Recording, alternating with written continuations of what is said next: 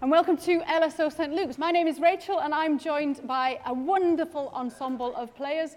We've got Will, Sarah, Anna, Dan, Clive and James and they're going to help us to find our way through Vaughan Williams on Wenlock Edge. So Ralph, or Rafe Vaughan Williams, was born in Gloucestershire in 1872. His family were middle class and well-to-do and very well connected, and that meant that Vaughan Williams had a wonderful childhood with the best education that money could buy. He went to the Royal College of Music here in London and then Cambridge University, and he had a private income when he graduated, so there was no rush for him to push himself into the world of work. Vaughan Williams took his time. He travelled, he took lessons, he collected English folk songs, and he did a bit of teaching.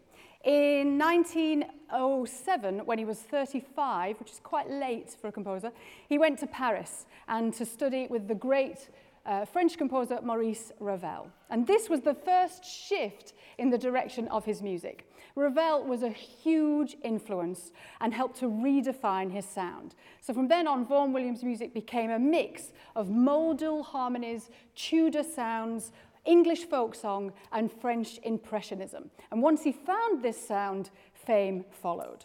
On Wenlock Edge is a cycle of six songs written in 1909.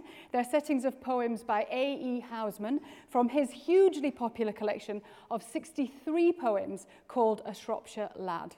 Now, these poems are linked by themes of lost innocence, rural life, and the disappointments of youth. We're going to look at just three of Vaughan Williams' settings today numbers one, three, and five. So the first thing to note is the unusual instrumentation that Vaughan Williams chooses. So at this point in history, the beginning of the 20th century, there had been many, many, many pieces for string quartet.